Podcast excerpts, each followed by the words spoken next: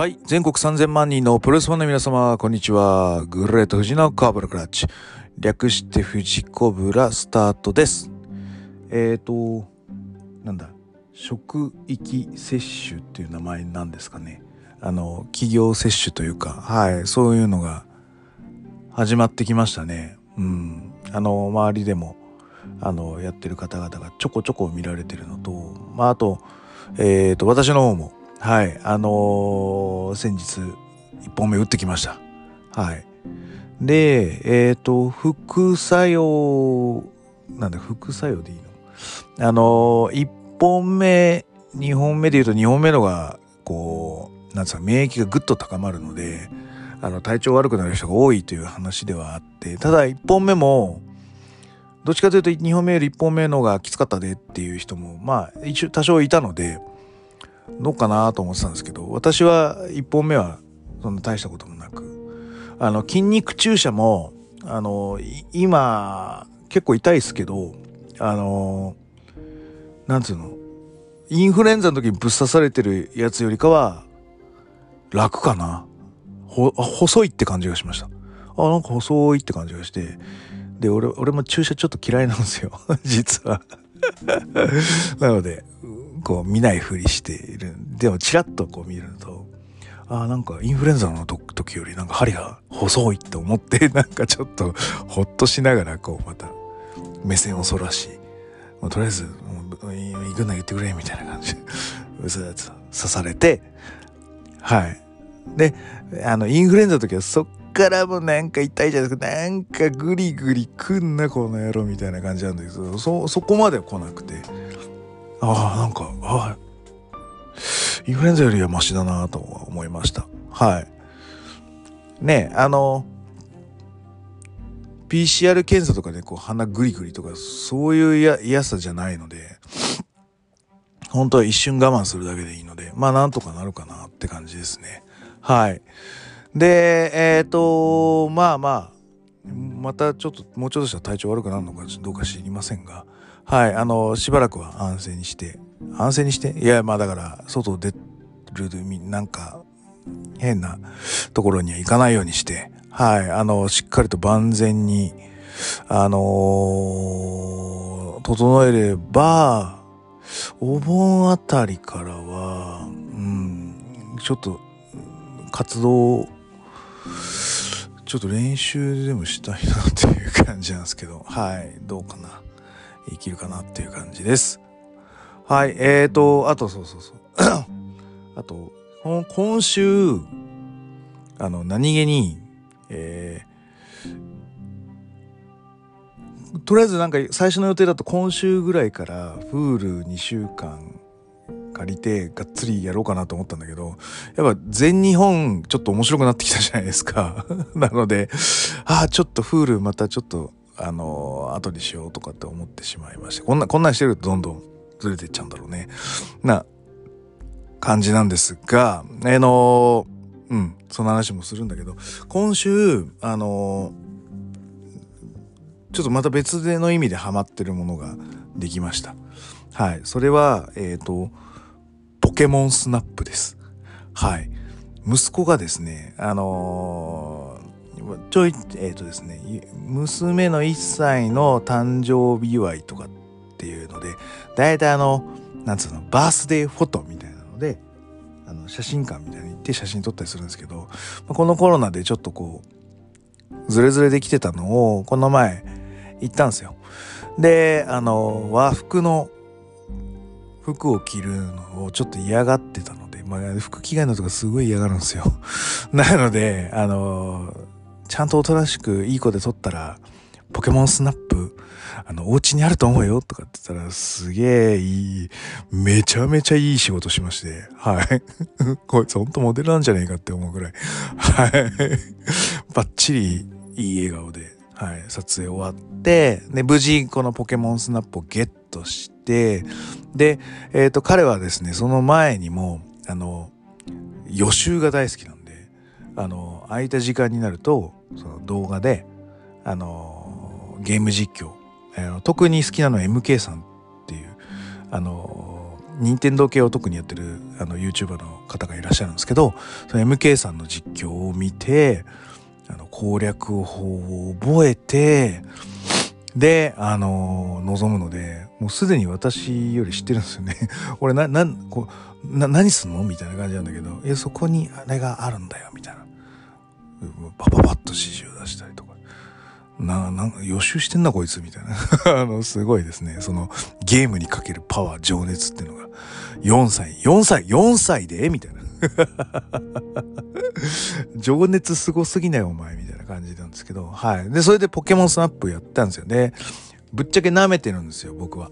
舐めてたんですよ。だって写真撮るだけじゃないですか。何が面白いの？とか思ってたら、これめちゃめちゃ面白いんですよね。あの、まず、あの、ゲームなんで、あの、一定の操作をすれば、一定の動きをしてくるっていう動物さんなんですね。なので、もう何してくるかわかんないから、こう、じーっと待ってなきゃとか、そういうんじゃなくて、ある程度攻略法はあるはずっていう状態で進めるんですね。で、そうは言っても、その、毎回間違いなく同じクオリティの写真が撮れるとは限らないので、その撮った写真に対して点数がつけられるんですよ。その大きさがこうしっかりこう画角に収まってるかとか、あとはなんかこう動きのあるこう写真だったかとか、あとはなんか普段見せないレアな動きをしているかとか。で、あの、ストーリーを進めると、その、なんつうの、イルミナオーブっていうのが手に入る形。その島の諸島の特別な力を発揮するオーブみたいなのがあって、それを投げて当てると、また、その違うリアクションするとか、まあなんか何層にもわたって楽しめるわけですよ。こう一回、こう 回ったらどうってわけじゃなくて。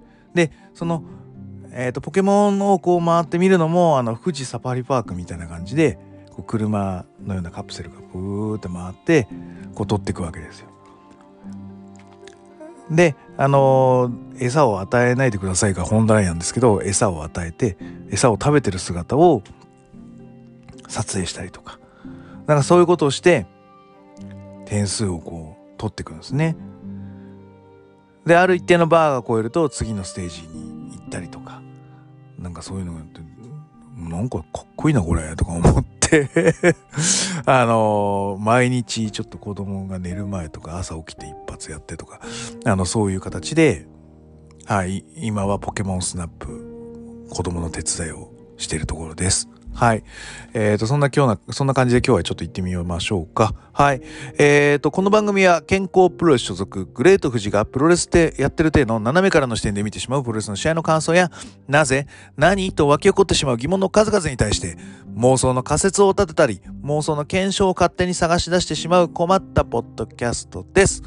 えー、そんな今日のコーナーは、えー、週末何見るの巻です。はい。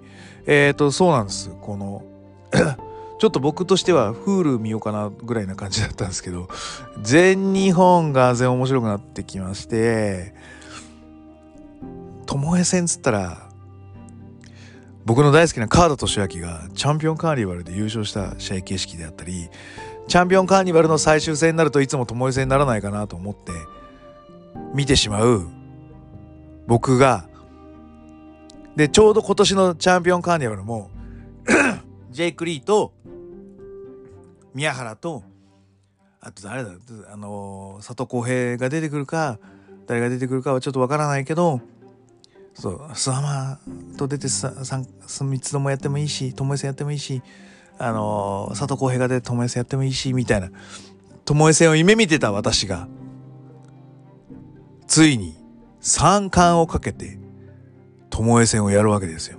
で、その相手が、ジェイク・リー、まあ、チャンピオンカーニバル優勝者のジェイク・リーであったり、その、えー、決勝戦に出てた宮原だし、えー、今最近すごく上り調子であり、タッグチャンピオンである青柳との3人が、なってるわけですよ。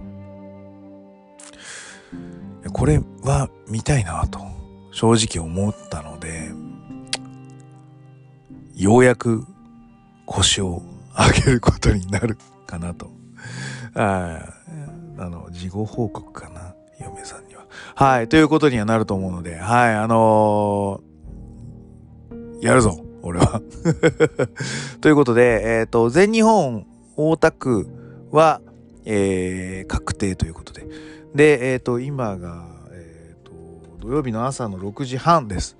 えっ、と、封じ手を あの、ハッスルジョーさんもやりましたし、私も、決戦の日は封じ手をやって、あの、それまでやってた予想を、まあ、切り替える時とか、あとは、なんつうのかな。どうせやったらこういう楽しみ方をして、あの、置いときましょうよ、みたいな、そういう、こう、スタンスで封じ手を作る。まあ大体でもね、この封じ手、外れるんですよ あの、当初に予想したやつの方が当たるわけですよ。だから、あの、リーグ戦を経てとか、その、主催者の盛り上がりの流れを見て、私は乗っかっちゃうんでしょうね、その熱狂に。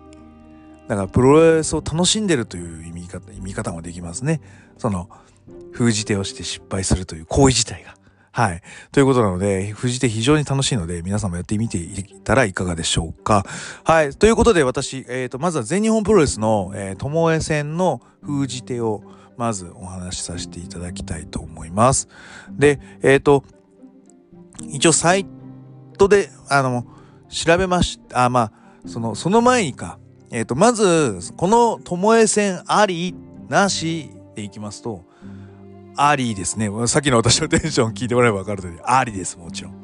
で、えっ、ー、と、次に、タック戦線をないがしろにして、すべきものなのかどうかっていうことに関しては、やってる体の立場から申し上げますと、超ありです。えっ、ー、と、なぜかというと、やっぱりですね、シングルチャンピオン。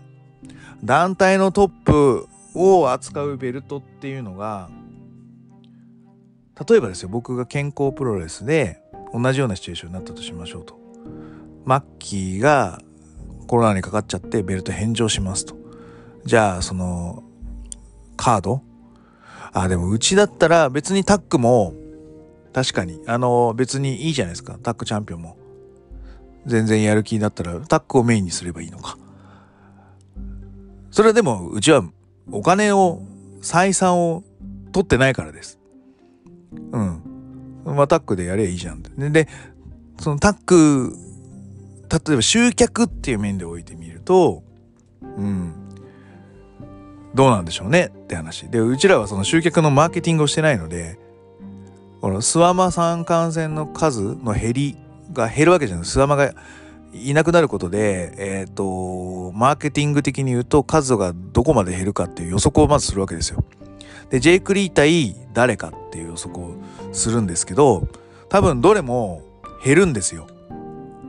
だって三冠チャンピオンに並び立つ代わりがいるぐらいだったら、もうチャンピオンになってるじゃないですか。三冠王者の代わりはいないわけですよ。で、この三冠王者のえー、と、対等な代役を作るにあたっては、やっぱ一人じゃ足りないんですよ。理屈的に考えて。なら、二人ならどう？っていう形。で、普通の二人じゃと、あの、やっぱり、だってジェイク・リーは、チャンピオンカーニバルを優勝して初めて三冠王者に並び立つ1っていうポイントを得てるわけじゃないですか。三冠チャンピオンにな、な、あの、えー、チャンピオンカーニバルを制覇してない人2人並べても 0. 点何とか 0. 点何とかになるわけですよ。だからちょうどジェイク・リーに対する脅威には2人合わせてやっとなるぐらいなんですよ。でその中で最も数が高いと言われてるのはまあ多分その次のくらいタッグチャンピオンのチャンピオンであるということは必然となるロジックかなと思います。うん。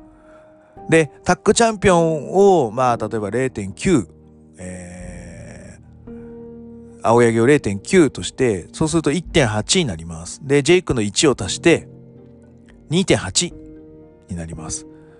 じゃあ、スワマの価値ってどんなもんだったかっていうと、まあ2なのか3なのかって話だよね。2っていう価値で、プロモーターやら、こう、なんつうの、プロデューサー的なものが考えてるのでは、ちょうどその3に対する2.8になるわけですよ。だから、まあ、ちょっと目減りするけど、なんとか持っていけると。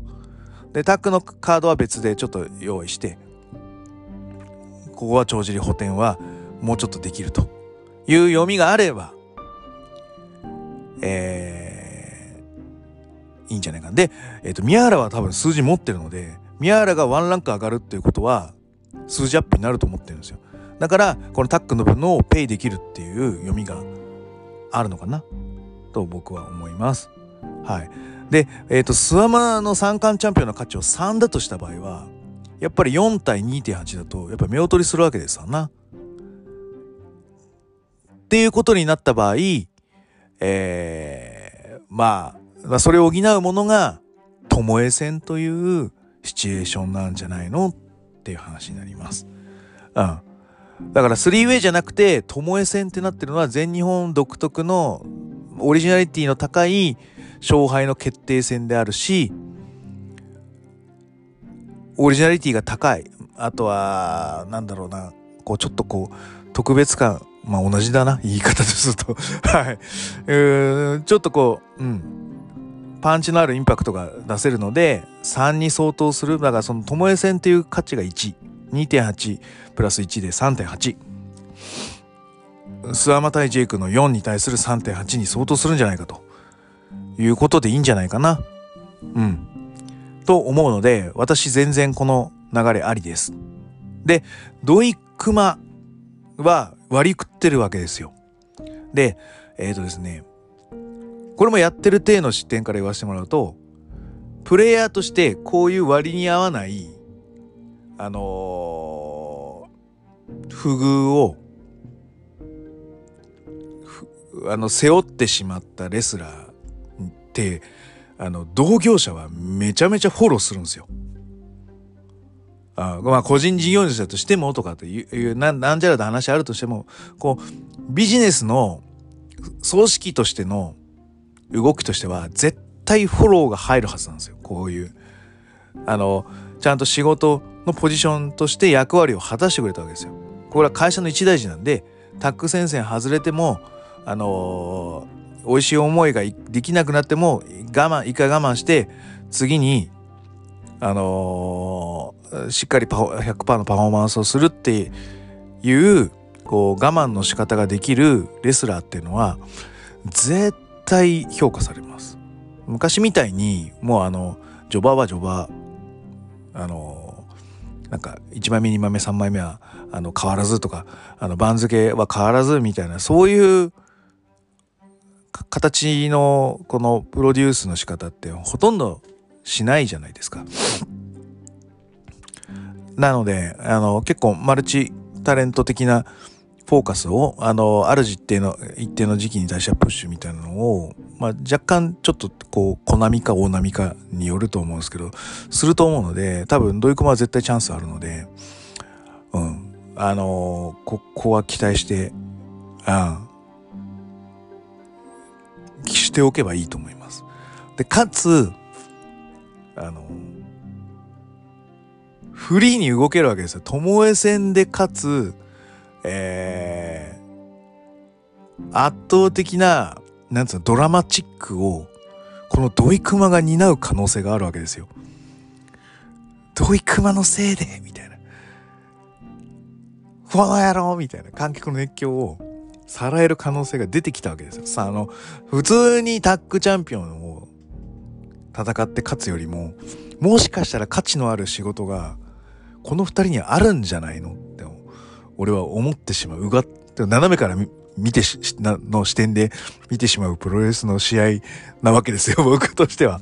なんで、封じ手にそこは生きると思います。はい。なので、それ後で話しますね。はい。で、まず、えっ、ー、と、三冠戦は、あ、三、ともえ戦は、どれ、誰が有利なのって話。ね。で、えっ、ー、と、三冠戦は、だから俺か、その、川田が勝ったからさ、チャンピオンがあれば。だから、あの、2戦目に、出向く人が有利って、すげえ俺思ってたんですよ。だけど数学上でいくと初戦の2人の確率が同率で高いんですって。で、3人目で行く人は理由はわかんないよ。もう数学わかんないし あの。なんだけど、ちょっとだけ率が低い勝率が低いと呼ばれてるでもさ普通に考えたら体力温存できてるじゃん2人とも第一線で消耗してるじゃんであの消耗してる中で3人目がいくから勝ちやすいじゃん。2戦目って。で3戦目はたとえその1戦目がイージーだったとしても多少疲れてるわけだからそこはやっぱちょっと対等目でなるのでその3番目の人が2連戦する方が楽なんじゃないのとか俺は思っちゃうんだけどだから川田ずりーなとか。俺川田好きだけど川田ずりーなそうじゃなきゃ三沢に勝てねえのかみたいなそう思っちゃうぐらいなんかあれだもんねうんうんなのに確率でいくと初戦のそのジェイクと宮原の方が確率が高いらしいです。うん。なぜか理由はわからん。まあ一発目やった方がテンション体温まるからかな。2連勝っていうのがやっぱり一番楽なんじゃない？その戦線が長引けば長引くほど消耗度も激しいですし試合のクオリティも下がると僕は思うのでやっぱ2連勝するっていうのがいいとは思うんだけど、ただ、青柳に勝って、どっちか、宮原ジェイクかってなると、パンチ弱いと思ってる？っていう話。だから、一回青柳が勝って、2周目に突入して、っていう感じ。で、そっから2連勝。ってなると、えっ、ー、と、結局、ジェイク・宮原のどっちかになるわけですよ。1戦目でやった。ってことだよね。宮原が1戦目勝てば、青柳が勝って、ジェイクが勝って、宮原がやって、ジェイクが2連勝。ああ、ハッスルジョボさんの流れね。っていう思考になるよね。で、えっ、ー、と逆に、えー、ジェイクが勝って、青柳あ、あ、違うか。宮原が勝って、青柳とやって、青柳が勝って、あ、違うか。宮原が勝って、はいはいはい。青柳とやって青柳が勝ってジェイクが来てジェイクにが勝って宮原がやって宮原に勝つ。そうするとあれじゃん。最初負けて後で。で宮原もチャンピオン加入の時は取り返すし。一番なんつうのストーリーとしては楽だよね。でジェイクがあのいわゆる2ターン目から入ってきて今度は2連戦であのピンチですとなったとしてもここでドイクマが出てこれるわけじゃないですか。やっぱり疲れてるみたいな。やばいみたいな感じの時に出てくるドイクマ。ただ、ドイクマがフックをするんだったら、青柳にフックした方が面白いとも思いませんか？だし、えー、試合数のことを考えて、2周目入るって俺なんかしない気もするんですよ。そんなサクサク進行このビッグマッチで他のレスラーにまあ全日本はやらせるな、うん、間違いなく。ビッグマッチカードであったとしてもサクサク進行やらせる。全日本っていうのは確かにある。ただえー、2週目は俺しないような気がするのでえー、宮原ジェイクはジェイクが勝ちます。で、青柳ジェイクの時に、えー、土井熊が乱入して、レフリーのブラインドをついて、で、青柳をボコボコにして、で、ジェイクが勝つ。で、ブーイング。っていうのはどうでしょう？で、タックも続くし、ジェイクはトップになるし、で諏訪間の回復を待って諏訪間を挑戦者に迎えて次三冠戦ってなると、えー、ジェイクス・アマも生きるし、宮原、青柳、土井熊も次のカードにぶっ込めるということで、はい。こんな封じではいかがでしょうか。はい。で、週末何見るって言ったのに、全日本だけでこんだけ喋っちゃったんで、はい、あの えー、どう、どうしようかなって感じですね。はい。あの、東京女子が、あの、山下と咲様の、えー、タイトルマッチになってます。あの、さけさんはチケット取れたんでしょうか？すごく気になりますね。はい。で、えっ、ー、と、全日やって、で、新日本と DDT があるのか。で、新日本はなんかすごい流したカードみたいな感じだったんで、はい、別にいいかなっていう感じです。で、えっ、ー、と、あとは、これだ。DDT。DDT が、えっ、ー、と、アゼリア対処ホールであります。これユニバースやんのかな？やるんだったら、えっ、ー、とですね、タッグ王者戦になってます。えー、原島岡林組対竹下勝又あとは、えーと、スペシャルシングルマッチで秋山純対岡田祐介。ここら辺が注目ですかね。はい。でえー、そうね。そうね。そんな感じの見方かな俺は。でえっ、ー、と日曜あそうだ。あとノアあるんじゃんノア。ノア。19時から。金網マッチですよ。勝彦、北宮。いやね。はい。まあこれはもう鉄板でしょ。夜見ますよ。アメバでも。ユニバースでも。はい。で、見た後に、あの、あれっすわ。日曜日は多分そこら辺の咀嚼じゃないですかね。はい。咀嚼して、で、夜が、あの、剣王ムタ。うん、素晴らしい。ね、あの、ナショナルに、ムタだったらナショナルってありなんじゃないかなとか思ったりもします。はい。GHC じゃなくてね。はい。だし、えっ、ー、と、あの、小峠のあの、ランブル戦の勝者と、あの、出てくる一戦、ジュニアタイトル戦。で、えっ、ー、と、そうそう、先般の、その、土曜日だとランブル戦があるんだね。で、ドラゴンゲーターのエイタがあの、注目株になってるんですけど、あの、あの、なんだ、初めて登場、初登場のシーンのあの技は、あの、成功シーンのあの あの、しのさんでしたっけ？自負上げていただいてる人。あの成功シーンもちょっと微妙なんで、あ、そういうもんなんだと思ったら、あの、納得しました。でもなんかあの、他の入りのさ、ジャベとかさ、丸抑え込みのやつ？あのあのなんつうの？あの逆さを抑え込みのさアームドラッグから逆さを抑え込みに行っちゃうやつ。あれ？ちょ超かっこいいなと。あれ？で撮ってほしいなと思います。ランブルは。僕はああいうの大好きなんで。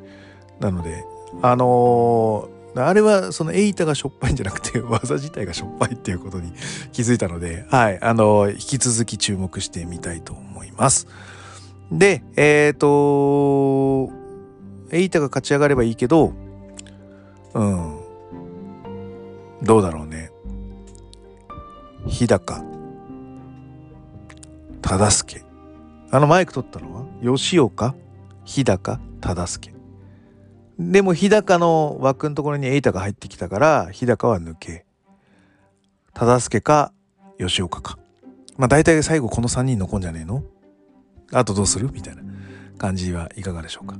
はい。えー、と、じゃあ、こんな感じで、えー、今日は終わりたいと思います。はい。えーとですね、あのー、なんかアンカーの、なんか、えっ、と、パソコンのサイトからアンカーのログインをすると、ワードプレスが作れますみたいなボタンがあって、なんかポチッと押したらなんかあれをあれをとなんかこうポコってできたんですけど、なんか、あの、画像とか変える方法わかんないし、全部英語なんで何だかなんだかさっぱりわかんないんで、何していいかさっぱりわからないので、教えて偉い人っていう思ってます。はい。えーと、じゃあ今日はこんな感じで終わろうと思います。はい。えー、グレート富士のコブラクラッチで質問感想お待ちしております。グレート富士の質問箱や TwitterDM などどしどし送ってくださいね。あと、あの、俺はこれを見てよかったとか、あの、先週のハッスルジャボさんのファイト TV のジェフコブ戦とかすげえマニアックな。ああいうのはでも、ちょっとそそられるよね。俺アメプロファンなんで、アメプロのね、カウンターってね、ほとんど回んないんですけど、あのやっぱり好きなので、いやー、ああいうね、ニッチのとこ拾ってくれる人はね、すごく嬉しいですね。はい。だし、えっ、ー、と、これ見てないのおかしいよ、みたいなの言って。これがの これがのこれを見ないととか言っていただけると非常に嬉しいです。はい。また、そういうのをハッシュタグ富士コブラでつぶえていただくと非常に参考になりますので、ぜひ、あの、僕勉強したいんでね、あの、プロレス見て、あの、ぜひよろしくお願いします。あと、えっ、ー、と、UWF、えっ、ー、と、ごめんなさいね、あの、抜けてましたが、えー、工業無観客じゃなくて有観客で、事前登録制で、えっ、ー、と、わらびエスル武道館ですね、行われます。えー、気になった方は、えー、チケットで、あチケットというかツイッターで UWF、えー、関東学学生プロレス連盟検索していただいて、えー、事前申し込みフォームにお申し込みください。えっ、ー、と、変人さんが出るみたいですよ。はい。あとね、誰だっけな。あれ、あいつ出ないんだっけ？あ、そっか、平日とか出ねえのか。あのー、えっ、ー、と、僕がちょっとですね、ケンプロの中で推薦したレスラーがおりまして、ぜひ UWF に出てほしいと、はい、言ってるレスラーがいるので、またこれも日程が合えば別のタイミングで出るんじゃないかなと思ってます。